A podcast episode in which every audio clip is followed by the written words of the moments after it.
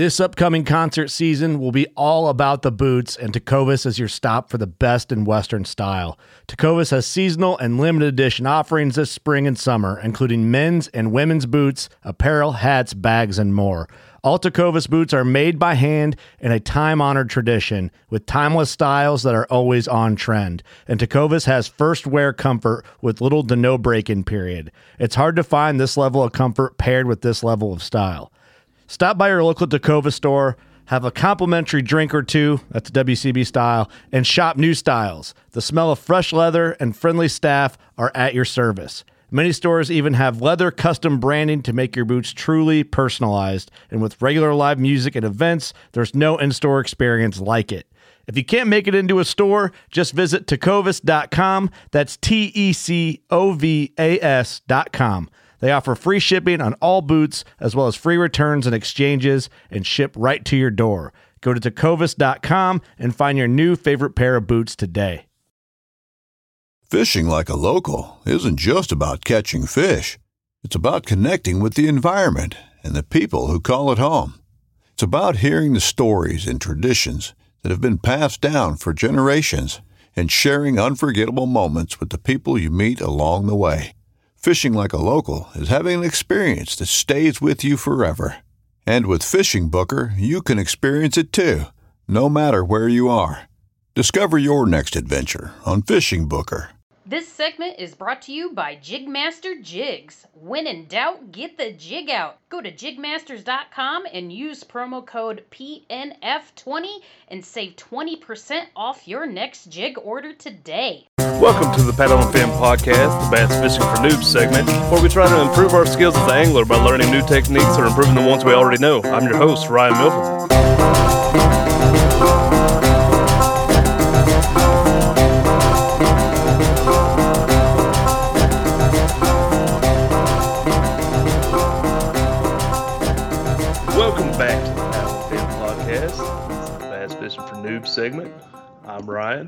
Got my co-host here, Sean. How you doing What's tonight, up, Sean? I'm doing all right. All right. Uh, before we get into this, you know, I, I, I did want to say that, you know, last week or the week before, so one of those episodes, we talked about, you know, maybe putting together a a noob kayak online tournament, and uh, we got some good response out of that, and I think the other guys here at Paddle and Fin really liked that idea. So I, I, I believe we're going to run with it now. Uh, I believe Brian wants to push it off till May to give us time to get everything, you know, get everything right. So, you know, we're not rushing, trying to get it done by April. But yeah, I think it's going to be really cool. We're put still putting together all the rules and prizes and all that stuff. So stay tuned for all that. But just want to give y'all heads up that I believe this is going to happen. But uh, yeah, tonight we our guest we got Mr. Steve Coomer from Ohio here. How you doing tonight, Steve?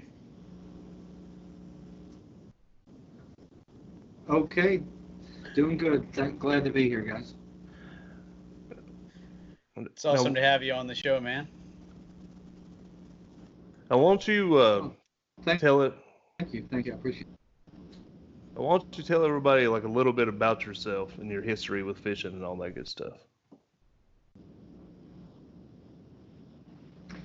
Okay, um, what I usually tell people, like in my fishing seminars and stuff, and, and things like that, is just I'm basically just an old hillbilly that fishes a couple hundred days a year, and and I river fish. I'm pretty much exclusively river fish. I'll always tell everybody, uh, don't ask me about how to fish in a lake, but but if you want to know something about smallmouth bass fishing in the river, I think I've done that about as much as anybody on earth. Probably too much if you ask my wife. But, um, that's just kind of what I'm a fanatic about. Um, I I kind of specialize in just trying to catch a big fish. I really don't fish tournaments because of that. I mean, I'm I'm just more if if I tell you about what I a fishing trip from the day before, I don't usually say You know, the guys that follow me online, I don't say, well, I caught 17. Instead, I say, well, I caught one that was 19 and a half inches long. That's just kind of what I'm after is trying to catch a, a good one, I guess, at this point in my life. But um, that's what I do. That's that's awesome. I know, uh, you know, catch, catching several small fish is cool, but man, there's just something about the adrenaline whenever you're whenever you hang into a big fish. Like I, I remember when I caught my personal best, I my hands were shaking for like 20, 30 minutes afterwards and all that. So, so yeah, I, I think it'd be cool to you know talk about you know how to target specifically like the larger smallmouth fish in the river. I feel like it, at least in the in in the rivers and in, in streams that I fish, that um, they act completely different than smaller smallmouth bass. That, that that they're inhabiting a different part of the river. That you know, um, small bass. You know, you go to any riffle in in the spring and you throw a some something flashy or a spinner bait, you're going to catch some small smallmouth bass. But um, you could do that for a lifetime and maybe not catch a 20 inch smallmouth bass out of a smaller river or stream unless you're on the Susquehanna or the New or something. But on an average smallmouth stream, you're just not going to do it. But um, that's because I, I, I really believe they act different. They they inhabit a different part of the river. They're just they're just different fish. Um, I, I, I think it almost goes goes into biology if you um, if you don't mind hearing my five minute spiel on on why I think big fish are different. No, we want to hear it. the you know you know um, a I think there's a reason that all those small bass are up on the riffles and that and, and that 20 inch bass isn't so um, I'm old enough to remember, you know, before everything was digital and online, and and your you had a radio and or, or or your TV was an antenna on the roof, and the bigger the antenna was, the better the reception. And I think a a big smallmouth bass, um, that lateral line makes all the difference in the world on on where he stays in the river. That um, he he he wants to maximize his advantage in everything in nature you know it it it does what it does for a reason. It's not random like we sometimes people act like. And um, you know a small smallmouth bass he's 10 inches long and his lateral line 7 or 8 inches long. He just can't operate as efficiently in like really swift turbulent water and see through that nearly as well as a, as a big smallmouth bass. And um, I think a big smallmouth bass is in swifter, stronger, more turbulent water most of the time. He's not up there in that glide right below the ripple. He's usually on a really strong seam between the fastest water in the river and, and he and, and some slack water that he can set in and, and ambush stuff that's coming along and and and you need to just fish him a little bit different than you do the ones the, the smaller smallmouth bass. Um, it's amazing to me. Um, I've I've read a lot of studies. I'm really into like studies on bass, and that um, there's several university studies that say that there, a fish's lateral line is actually more important to its feeding than its eyesight that they they've taken some fish and they've disabled its lateral line, and then they've taken some other fish that, they blinded, and they put them in crystal clear water, and and so this fish that's lateral line wasn't working right, but it could see perfectly fine in that crystal clear water, actually had a harder time feeding than the fish that was blind, but its lateral line worked, and and and that to me makes all the difference in the world in targeting a big fish. You're trying to target a fish that his lateral line is two or three inches longer. I mean, two or three times longer than small small bass, and so he's gonna he's gonna use that to his advantage, and he's gonna be in a completely different part of the river. Most of the year, I think for a big bass, there's really no place that is too fast as long as there's just a little pocket for that bass to in. If it's if it's so fast that you think, damn, I'm going to drown if I get if, if, if I get into that stuff, that's the place I try to catch a big smallmouth bass most of the summer. That definitely presents some challenges in presenting bait to them, I'm sure, but uh, I'm, I'm sure you can elaborate on that a little. You know, really does. I think I think for a bigger fish that you're for me hunting the bigger fish, my lure selection is way more limited than when I am just out trying to catch. You know, I'm I'm just out trying to catch some bass.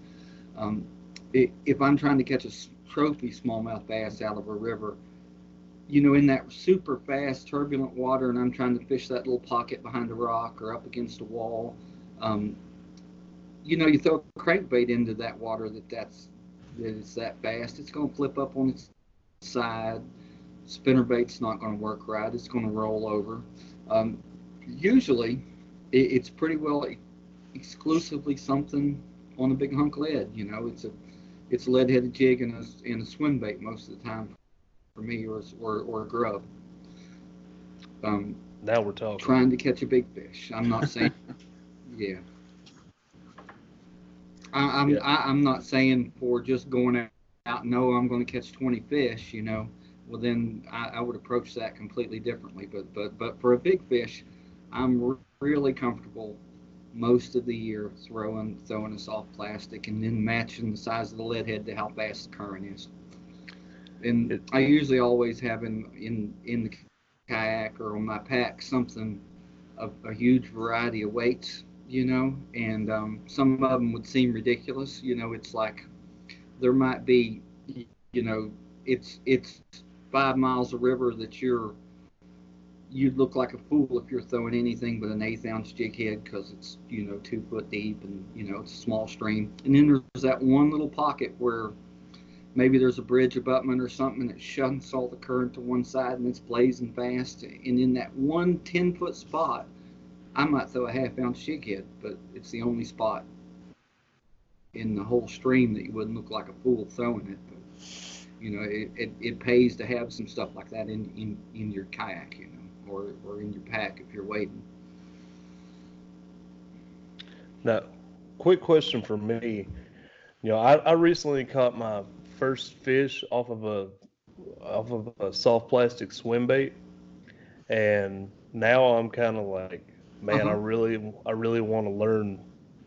I really want to get more into the swim baits because you know it's pretty cool. So, so when you're throwing a swim bait, you know what uh, are, are you throwing like a Keitech like everybody else is? And like what what size swim bait are you talking here?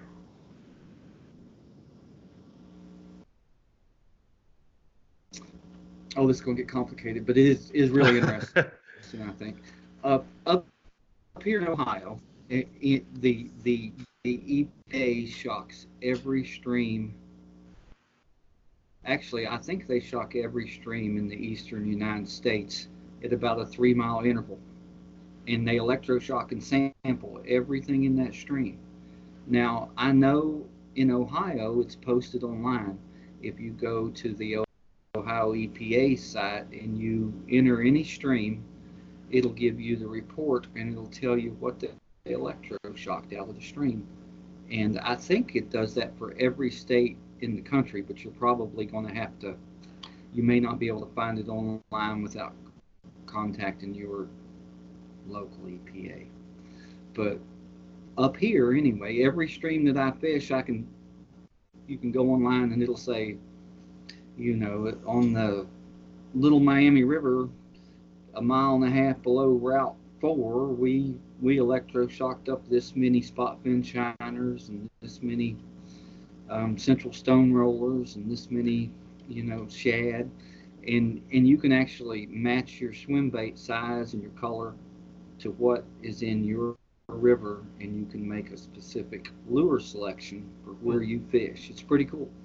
But it definitely takes some research I'm not sure that in every state you can do that without having to call the EPA or call the Department of Natural Resources. There's there's a wildlife biologist in charge of the electroshocking program, I think, in every Department of Natural Resource. And those guys I have found are really good about answering questions and they'll they'll send you and email you their shocking data from every state that I've tried so far.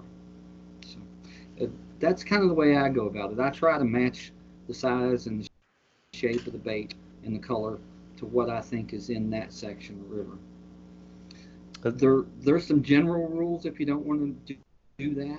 Um, in in almost most of our streams, you know, you fish a lake and it's got shad and it's got crayfish and it's got some couple shiners and then that's about it. That's what the smallmouth are going to eat. In in most streams in the eastern United States, there will be at least seven or eight different darters. There'll be seven or eight, ten different kinds of shiners. There'll be eight or ten different kinds of minnows. There's a big selection of stuff, and each of those fills a little niche. And and but they follow a general rule. It's Kaley Cuoco for Priceline. Ready to go to your happy place for a happy price? Well, why didn't you say so? Just download the Priceline app right now and save up to 60% on hotels. So, whether it's Cousin Kevin's Kazoo concert in Kansas City, go Kevin, or Becky's Bachelorette Bash in Bermuda, you never have to miss a trip ever again. So, download the Priceline app today. Your savings are waiting. Go to your happy place for a happy price. Go to your happy price, Priceline. In the pools, it's usually something like a chub or a shiner. It's something that's flat in profile, you know, and it's um, it's it's lighter in color. And the closer you get to the ripples, there's stuff like um, darters and there's, um, you know, that's that's the kind of things that live in the ripples. They're usually rounder in profile and they're darker, or or, or they're a little more colorful. They got reds and blues on them the river that I fish the most, um, 28% of all the fish in the river are a darter species. And darter species look nothing like what we conventionally think of as a minnow. You know, we think of a minnow as silvery and flat, and and, and darters are round and they're, you know, they're brown and gold colored with little flecks of blue. They look a lot like a a grub shape instead of a flat minnow shape. So, but but then so you kind of have to match. The closer you get to the ripple, I throw something that's rounder and darker, and the and the more I fish in the pool, I show I, I throw something that's flatter, and lighter in color. Just to follow and try to be a little more natural. Okay. Um, It it's completely different than lake fishing, I think. Do, are there like specific brands you usually tend to gravitate towards with, with those, or do you? Is it all Up- still based on that? Ohio, my up here in Ohio, my my brother has a popular line of lures, and the Vic Coomer lures, and and so I usually use his stuff. He Okay. makes a three inch grub, and then he makes a flat. Um, it's called the curly shad. That's kind of shad shad shaped. Um, and he makes a swim bait. It's a lot like. I think you would you, you could use you know, most most three inch grubs to me work work fine. You know, I, I I'd be happy with most most three inch grubs up close to the ripple, and then a, a, a good quality flat swim bait probably in the pool. Awesome. You said it's Coomer Lures is his company. Yes, yeah. Vic, I might have, I might have to Coomer check that out. that that that's what I throw most of the time. It, it's it's pretty much a Ohio Indiana based lure company. I'm, I'm not sure you're gonna have a hard time finding it outside of that that circle. I- I'll have to get my connections in Ohio and Indiana to hook me up then. Yeah, uh, yeah. There you go, Mr. Brad Hicks. can get you some. There you go. the the the only other lure that that I I consistently use if I'm just after a trophy and and I'm a big fan of saying I don't know why I don't know when I don't know but but for some reason at least in the streams that I, I fish a a big buzz bait triggers big smallmouth bass. Um, I I think you can throw a big buzz bait and and you may not catch a lot of fish but if but if you can catch at least here in the streams I fish if you can get if, if you can catch 30 of them a couple of them will be a trophy smallmouth bass. It just just throwing a big full size what you would consider a, largemouth bass buzz bait instead of the little three inch long buzz bait that everybody thinks is a smallmouth buzz bait um, I, I usually throw a big one. It, it's funny, I've, I've read some studies, and smallmouth bass, if they are eating a minnow, they are not selective to size, and, and it's just as much trouble to catch a little minnow as it is to catch a four or five inch minnow. And the smallmouth bass doesn't care about the size of the minnow he, he, um, he eats. It's, it's, it's different when, when it comes to crayfish. Um, the bigger the smallmouth bass is, there's been three or four studies that show the bigger the smallmouth bass is, the more selective he is on the size of the crayfish that he eats. I know, I think it was the University of Wisconsin that they built a big giant, like 300 gallon aquarium, and they put these smallmouth bass in it, and then they would dump crayfish in there. And um, the 10 or 12 inch smallmouth bass would run over to the first crawdad he seen. He didn't care if it was three inches long or inch and a half long or four inches long. And he would do just like we all see on YouTube. He would suck it in and blow it out and suck it in and blow it out and fight with it a little bit till he gets a claw off. And it might take him 30 or 40 seconds before he ate it, but he would eat that, you know, whichever crawfish he come to. And then they had some 19 inch smallmouth bass in the 19 inch smallmouth bass, if there were only big three and four inch long crayfish available, they might be a week before they ate. They would just be starving before they would go over and eat a big crawfish. I don't know if they're older and just more experienced and and know that you know that big old craw gets a hold of me, he's going to hurt me. But um, then those same smallmouth bass, those same 19 inchers, they would throw little crawls in the aquarium and like an inch and a half long crawl, the smallmouth bass would just swim right over to it and suck it, suck it in, wouldn't blow it back out, just suck it in, eat it, and go to the next one, suck it in, eat it. And um, hmm. if you throw what everybody thinks is a big, you know, the big pretty plastic crayfish with the big claws you're selecting to catch a smaller smallmouth bass, in my opinion, than if you throw a smaller crayfish. I think we all use crayfish imitations that are too big, and we use minnow imitations that are too small most of the time. That's kind of my opinion for catching a trophy. You know, I'm not talking about catching numbers, but but you're selecting to catch a smaller smallmouth bass if you throw a big crayfish. My disclaimer is that I don't know nothing about largemouth bass fishing in lakes. That may be the greatest thing ever to flip, you know, up in the up in the trees to catch a five pound largemouth. But if you're trying to catch a five pound smallmouth, you're better off with a with about an inch and a half long crayfish imitation. Well, I, I will say that using a a I'd say a bigger size crawl, I have caught a, a over five pound largemouth, but you you may have yeah. have just sold me on something. I, have been thinking about getting those little those uh, Z-Man Ned rig crawls, the, those little bitty crawls that they made for the Ned rigs. Mm-hmm. I've been thinking about sure. picking some of those up, and that's what I thought about whenever you just mentioned that smaller crawl presentation. I, I might have to go pick some of those up and try that now when I go target some smallmouth. I know I know Berkley. Um, I think it was Berkley. Anyway, it was somebody for Pure Fishing. They did a, yeah, it was Berkley.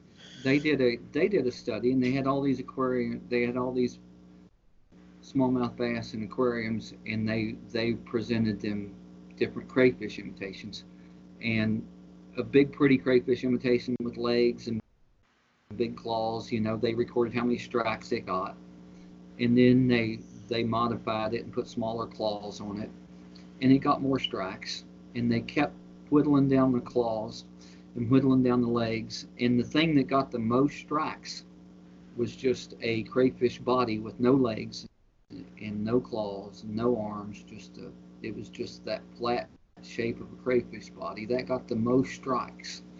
But um, they didn't sell that because while they're testing the fish, they're test, testing the fishermen.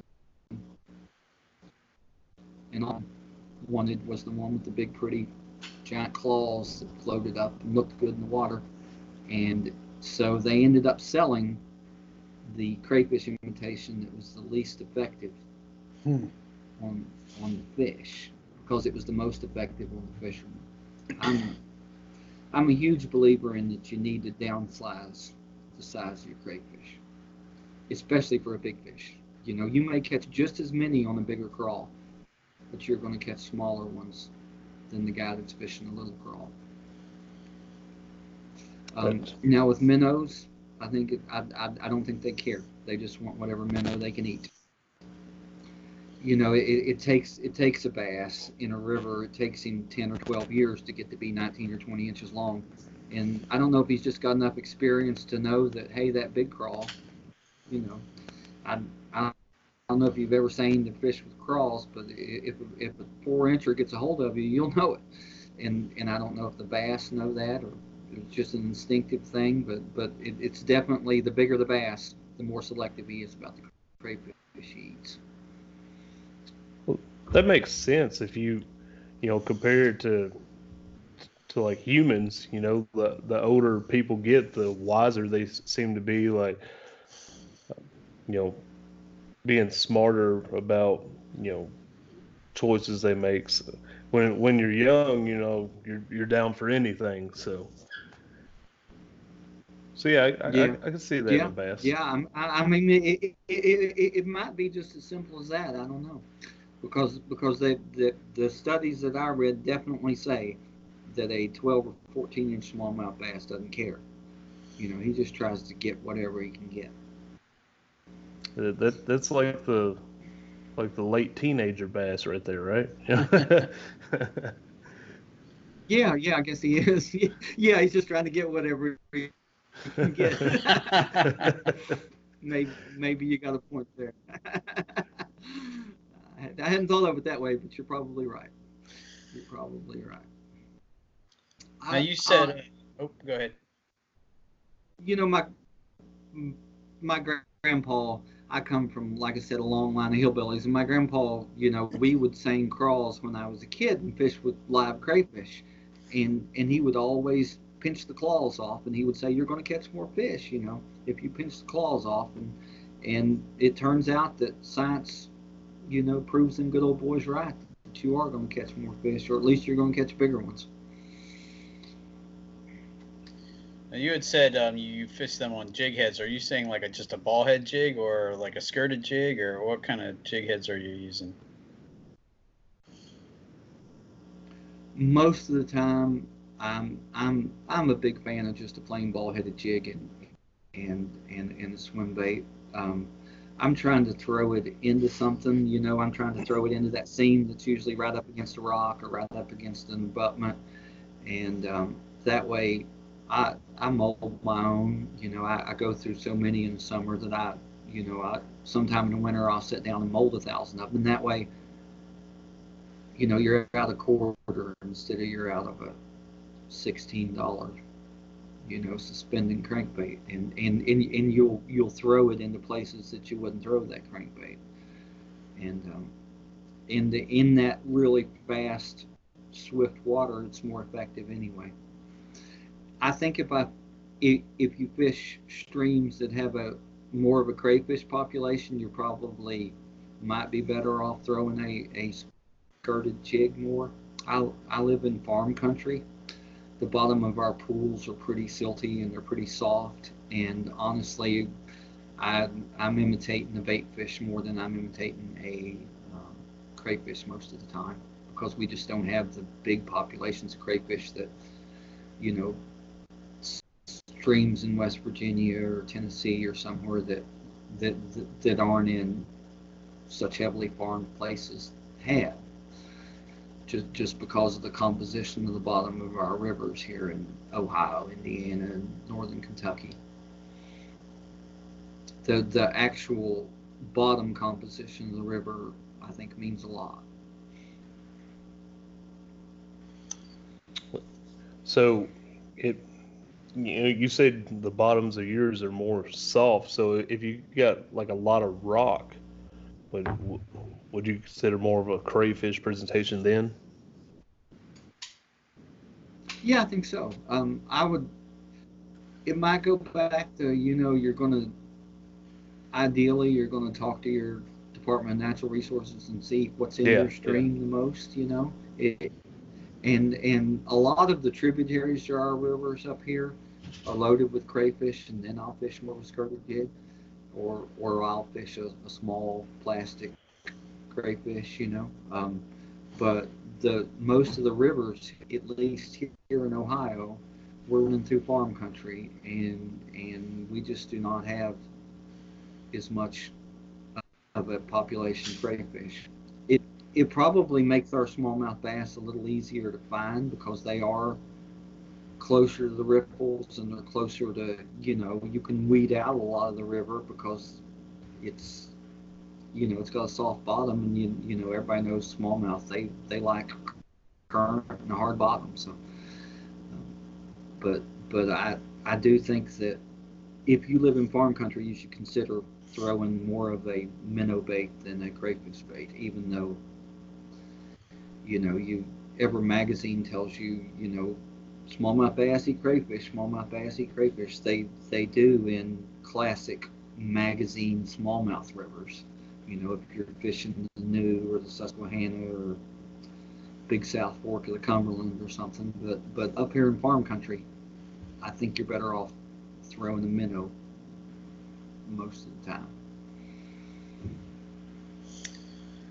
I was going to ask you a little bit about uh, how you uh, approach the, these spots. So, if you're in your kayak and you want to be in that fast moving water or casting into it anyway, are you floating down and then anchoring right below it and casting up into it, or are you just floating the whole way and hitting what you can? Yeah, I'll I'll, I'll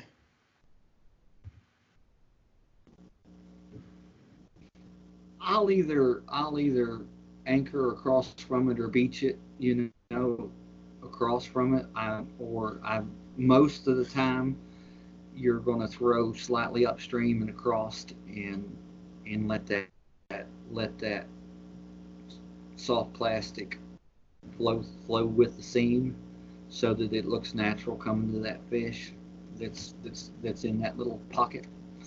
Um, while we're talking about that, I, I I think I could throw something out there that is a tremendous big fish spot that I have not really heard touted a lot, and and that is, that um, in a lot of rivers and streams, there's there's a lot of like bridge abutments or or lead into under roads where there's like a 30 foot long smooth concrete wall, and and if that is in really fast current, that that will sometimes produce a trophy smallmouth bass.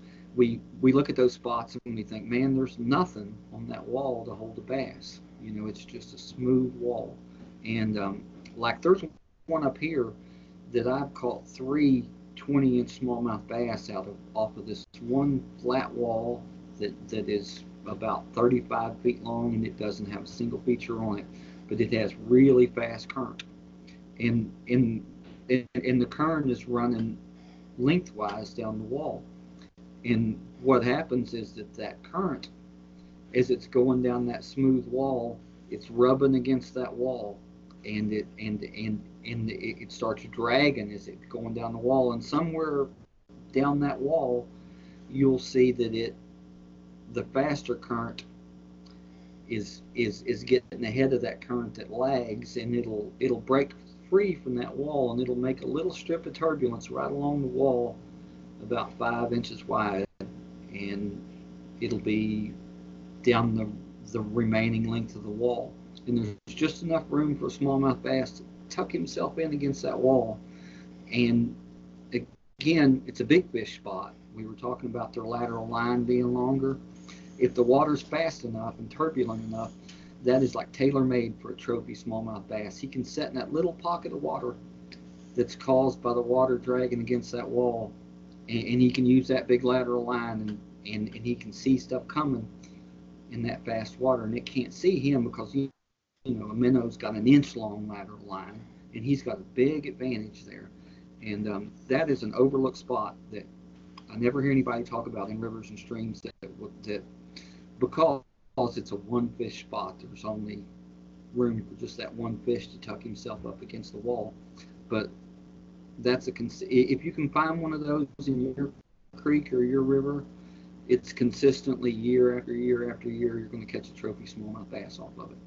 Every time you see a bridge abutment or you know a guy will build a concrete wall at the end of his property so that the river doesn't wash away his front yard.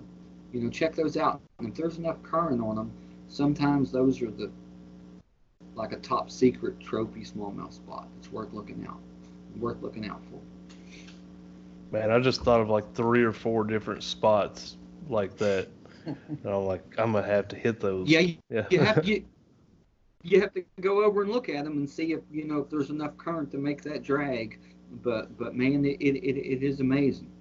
Um, in you know it, it's kind of overlooked because you're never going to go there and catch six fish, or you're never going to go there and catch eight fish. But you might go and catch the fish. You know, that's that's. Sometimes that's, that's all you need. And um, yeah, yeah, that's all I care about. That's all you need. It's just the fish. And um, check those out. It, it, it will surprise you. Definitely gonna try. You know, you're really all you're looking for. All you're looking for is a spot the size of a shoebox. You know that that that that's got just enough room for that big smallmouth bass to tuck himself in there out of that current, and then and then he can then he's got an advantage, and um, and I I honestly think that's why we we don't catch more trophy smallmouth bass than we do because everybody fishes for them like they're fishing to catch 20.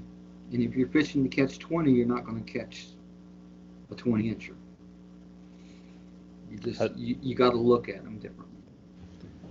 I can already see Brad Hicks right now when he listens to this episode. You know, he, he keeps talking about he's still trying to get that 20 incher in Ohio You know, he I don't think he's broke that 20 inch mark now, and he's gonna be like, I've been doing it all wrong this whole time. It, it's just... it's a rough thing to do in Ohio. I'm, I'm, uh, the the the state of Ohio, they they give out a Fish Ohio award, and you get a little pin, mm. and and it used to be that it was for a 20 inch smallmouth bass, and they would only give out like a couple hundred out of the whole state every year.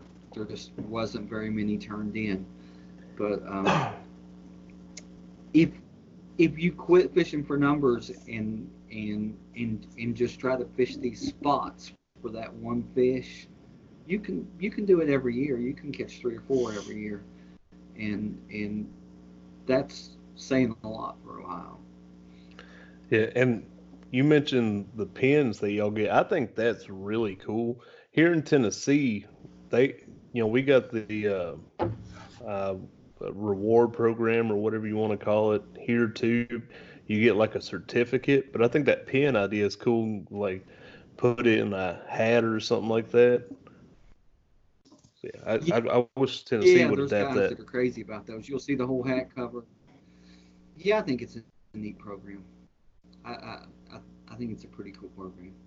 Um, they they they switched it now to now out of an inland river stream. It, it's an 18 inch smallmouth bass, so that they would get more participation. It was just too hard to catch a 20. Yeah. But we're we're just not quite Tennessee or West Virginia or Virginia, I guess. Sean, do y'all have? Do you know? Are you aware if y'all have uh, something like that in uh, Pennsylvania? I believe they do. Yeah, I am. I am fairly certain they do. So um, now I, you talk about the Susquehanna. I live about 15 minutes from the Susquehanna, and we have right where I, close to where I live, is um, a mile wide bridge, two bridges actually. So there's probably 20 or 30 of those bridge pilings. I'm definitely going to have to check those out a little closer uh, because uh, there's definitely some current current moving through there and uh, some pretty big bridge pilings. So. Yeah. Yeah, they're worth looking at. And and the nice part about it is it's a piece of structure that never changes. You know how you go back to the river and and everything looks rearranged from the year before, from you know from floods and all that kind of stuff. Mhm. Those those are there. You find one, and you know it's, it's a lot. Of, you may have to look at 50 of them to find two that are that that'll work for you. But if you find one, it's going to work for you for decades. That's the cool part about it. Um, I I should mention one more thing that that that I think would really help out the guys in in more farm country, in the, the guys in Indiana and Illinois and Ohio and places like that. Um, I'm a real I'm pretty well known around here for I I do a lot of writing about the experiences of the trip and nature and seeing an eagle and I, like I'm really into that and and that's kind of what I'm known for. My probably my dirty little secret, if you want to call it, is is that in farm country, the the vast majority, you know, of of the um, of the trophy smallmouth bass that I catch are on a piece of concrete. Even though I'm looking at nature and looking at all that kind of stuff, um, that's in in our farm country streams. You know, we don't here in Ohio. We don't have very many streams. We don't have very many. You have to really look to find a rock that's bigger than a garbage can. There's there's a lot of rocks in the streams, but they're smaller rocks. They're they're we don't have the big rocks that are the size of a VW bus or, or Volkswagen or something like that. So when the river floods and and and it's raging in the winter and spring, it moves all, all the rocks out of the really raging fastest part of the river. And and you know if you're in the big South Fork of the Cumberland or something, and there's a rock as big as your house, it'll be in that, that fastest water, and and nothing can move it. And so it creates that really great seam to grow a big trophy smallmouth bass, just like I was talking about. He can sit there, and and and the whole river's rushing around this big giant rock, and it's really turbulent water, and and and, and that occurs naturally. Here in farm country, honestly, what creates that is concrete, and and and you've got a better chance to catch a trophy smallmouth bass fishing a little more unnatural stuff because that's what in the river that's big enough to survive and stay in place in that in the fastest current in the river. Um, most of our streams, you know, back in the day, um, I wrote a book about the Little Miami River, and it had in the Little Miami and the tributaries that went into the Little Miami, all the different little tributaries that went into it. But there were about 200 and something low head dams, and and they're all gone. But the remnants of those low head dams and big chunks of concrete and all that kind of stuff is still in the river. And and every time, if you fish in farm country, every time you see a big chunk of concrete, you should check it out because that that's probably if it's in enough current, that's probably the best spot within hundreds of yards either direction to catch a big big smallmouth bass. It's certainly a much better spot than hundred yards up, up on the ripple, to be honest, because it's got deeper water, it's got faster water, it's got more current, it's got more food for fish. That makes a lot of sense. Now, there, there's some you know I was thinking about earlier while you were talking. I, I wanted to ask you about this. Down here, you know, about five minutes away from me is Henry Horton State Park. The Duck River, you know, it's it's a smaller river, flows right through there. Well, right there at the park, there's a part where the the river it it's pretty wide in this area, but it slims way down to where it's only like, you know, I'd say maybe 15 feet. Uh, uh, uh, you know, it, it's like l- probably less than maybe half, but less than half of what the river usually is. It it slims down mm-hmm. right there, so it creates, you know, some some riffles right there, some faster moving current, and it kind of goes down this slope, and then it opens back up again. And and I was it, it's pretty shallow right there. I think it's like maybe a, a couple feet right there where it's coming down that slope. Well, right there where it opens up, I was wondering about that spot right there, just off of where that current is. You know, fishing, you know, just outside of that current. You know, I feel like a fish are gonna sit right there and wait for for uh, food to come down through that current. Am I thinking right there?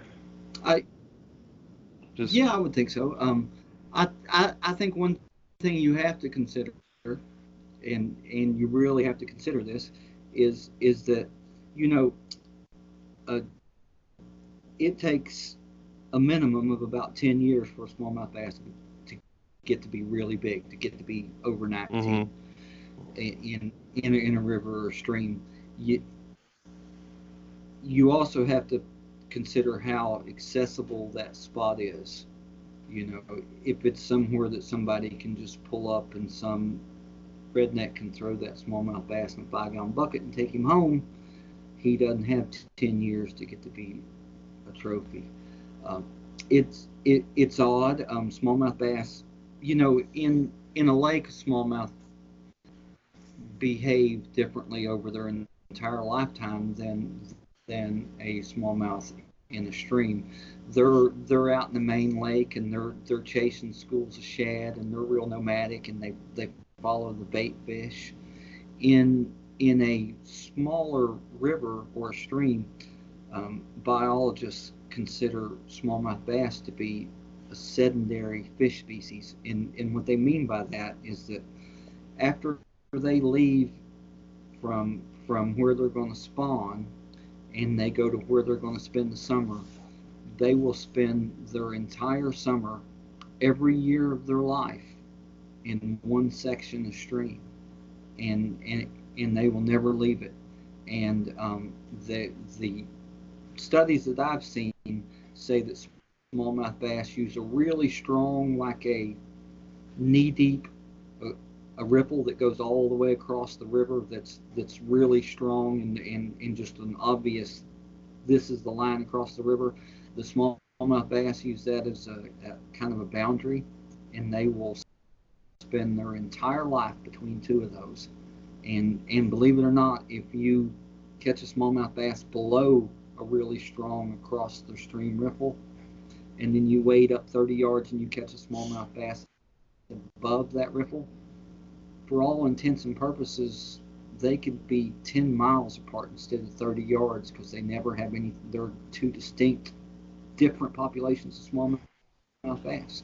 You, you know, they they will come together, spawn, and they will come together in the winter to where they're going to spend the winter. But but in the summer, they will they are faithful their entire lives to one section of stream if it's a small, you know, conventional smallmouth stream. And and so kind of your job in the catching a trophy is to find that really nice seam, but it's also to find the really nice seam that smallmouth bass can live there can can live in that, that section of river for 10 or 12 years and get to be a trophy. And I'm saying that because you said it was in the state park and it sounded like it might be a little too accessible. well, That's something Uh, think about for catching a big fish. this particular spot. See, you- you're getting me kind of excited because this particular spot, I don't think it's very accessible with fishing from the bank, which most people do there. I, I don't know if I've ever even seen Sure. anybody else fish off of a kayak from there other than like me and my buddy. Now that could be Mhm. just from lack of going there. I've only went there two or three times uh, at, in my kayak, so there may be more people out there that I just don't realize. But especially in that spot, 'cause m- I think most people that put in here are gonna go upstream from the launch instead of going down to this particular area. But Yeah. oh, you you got me interested in in, in trying this out because I somebody I, I feel like somebody would have to have a really long cast in order to cast over to where this is at from the bank. So I might have to try that out. Sure, and, and then they're probably not get the doing that. They're probably casting across all that current. They're not going to get down. Not going to get the right presentation to that fish that's tucked in, you know, out of the current. hmm It, it, it, it's probably worth looking at. Um, I will say one thing about being inaccessible too. Um, there's there's kind of two places that I catch a lot of big smallmouth bass, and and those are one one of those is the place that's out in the middle of nowhere that is just a gigantic pain in the ass to get to, and the other one is a lot of times it's right in the middle of little towns if there's a ripple and a ripple and you got a nice boundary and there's three quarters of a mile in between and there's a neighborhood there and everybody's house backs up to the stream and there's chain link fences and you know what? Sometimes having a whole bunch having having a stream right in the middle of a neighborhood makes it inaccessible in a, in, in, a way if you can see what I'm talking about as opposed to a half a mile down it looks like it's woods and it's and there's not a lot of houses but there's a parking lot and there's access you know so something to think about. Those are the two places that are your best chances honestly is to get away from everything or get right in the middle of everything but it's not really accessible to the bank fishing guy. Because um, i don't know any kayak fishermen that keep smallmouth bass do you? You know? I really don't. Keeps you know, them? most kayak fish yeah you know so you know you're not worried about the guy floating down through that spot you know to to produce a trophy smallmouth bass. You're honestly I, i'm going to sound bigoted here but because i do a lot of wading and i do a lot of bank fishing but it, it's the bank fishing guys that keep smallmouth bass you know and and and so you have to look at places that's not that easy for those guys to get to. Your your your place is probably definitely worth checking out if nothing else, paddle upriver because I don't even know if there's really anything up that way, and you, it's definitely not bank accessible from what I can see. Yeah, I'm I'm gonna definitely be hitting that area a little bit this year. I, So, I, uh, I think that's the thing that, that, that my smallmouth bass fishing more than anything was was was learning and realizing that that that they are in in the small creeks and the streams that I like to fish that they are are home bodies and that they are in, in, in trying to pick them apart and, and thinking of section of stream instead of oh I'm going to get in the river and I'm going to wait a mile and a half of it you know what I mean and, and yeah that's a good way to catch a a lot, lot of fish. A big one, the better way to do it would be, oh, I'm going to get here and here and fish for a half an hour, you know, and then I'm going to float down fish here and here because these are the spots that have a better chance of producing a big fish. They may not even look as fishy, they may not produce as many fish, but they have the potential because they're inaccessible to produce a bigger fish. Well, I I got one more question for you before we start wrapping up. I don't know if Sean ha- has anything else for you, but uh, real quick, going for just the bigger fish. You know, you said you might only catch one. How often do you get skunked? I'm just curious. Um, it probably depends on the time of year. You know, you, you're you're the best fishing we have around here is in rivers and streams. You you shouldn't get skunked when the weather's warm. You know, you're you know you I'm throwing a three inch grub. Something's going to bite it. You know what I mean? Um, that that's the nice part about fishing a river or a stream. You're, you're liable to catch any of six or seven different species of fish. I do fish all winter, and and you know this time of year, you you better get used to getting skunked. If, if, if, if if you're not getting skunked, you're not fishing hard enough this time of year. Um, you know, our, our, our water right now is um, it, it's warmed up a little bit. We're up to 41, I think. Two days it was 41. It's been upper 30s, and um, that, that makes catching a smallmouth pretty hard sometimes. Um, so, I the um, Fish Ohio program going going back to that, you know, uh, last year I set a goal uh, of catching a Fish Ohio smallmouth every week of the year on average. I, I, I didn't catch one every single week of the year, but I but I did catch like 60 something. Wow. Fish that would have qualified for the Fish Ohio program. So so I did catch a little more than one you know one a week if you averaged it out. But come this time of year, you you you better get used to getting skunked. There's no doubt about it.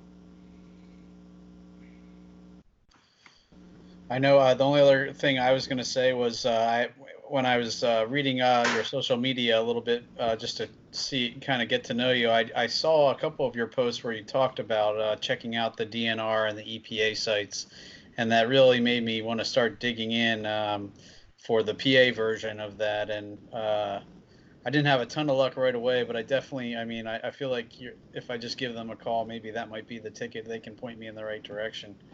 Um, but that yeah, you know, like... I, I, I called Ohio's and and the guy sent me just a ton of neat information. You know, I I he was he was happy to send me a lot of information, and I've, I've done that for Ohio and I've done that for Indiana, and and both of the Department of Natural Resources really helped me out a lot. But for Ohio, and I don't know, you might want to check on it where where you live the the real goal was with the EPA. The EPA just had so much information.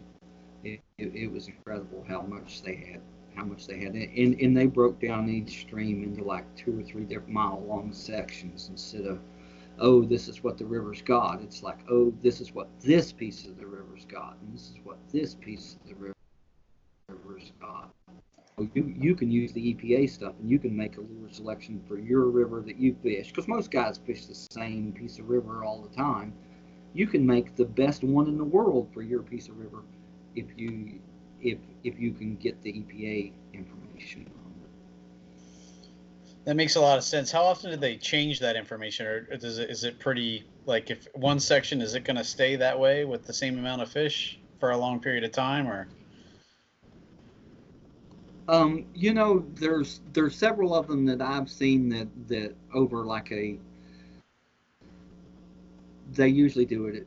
It seems like up here they're they're doing each river system at about a four or five year interval, and and there's some stuff online that is they've got maybe three or four of those, so there's 15 or 20 years worth of stuff, and um, it's pretty faithful and. Uh, unless there's some drastic development or some drastic rearranging, it, it seems pretty pretty faithful to if spot fin shiners are the most common thing, then they have been five years later. They still are.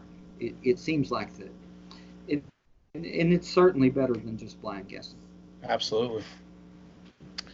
Yeah, I'm definitely gonna have to look into that for the Duck River, that river I was talking about that's right up the road from me because it's supposed to be one of the most uh, what's the technical term? I believe it's biodiverse rivers in the sure. world. You know, it's supposed to yeah. have you know some like one of the biggest, maybe not the most uh, as far as like quantity, but the most different types of species in it. Diverse. yeah. So there's no telling what they're eating and, on there. And you know, I live, um, it's about 15 minutes one way, and I live in the, and I can fish the little Miami River watershed.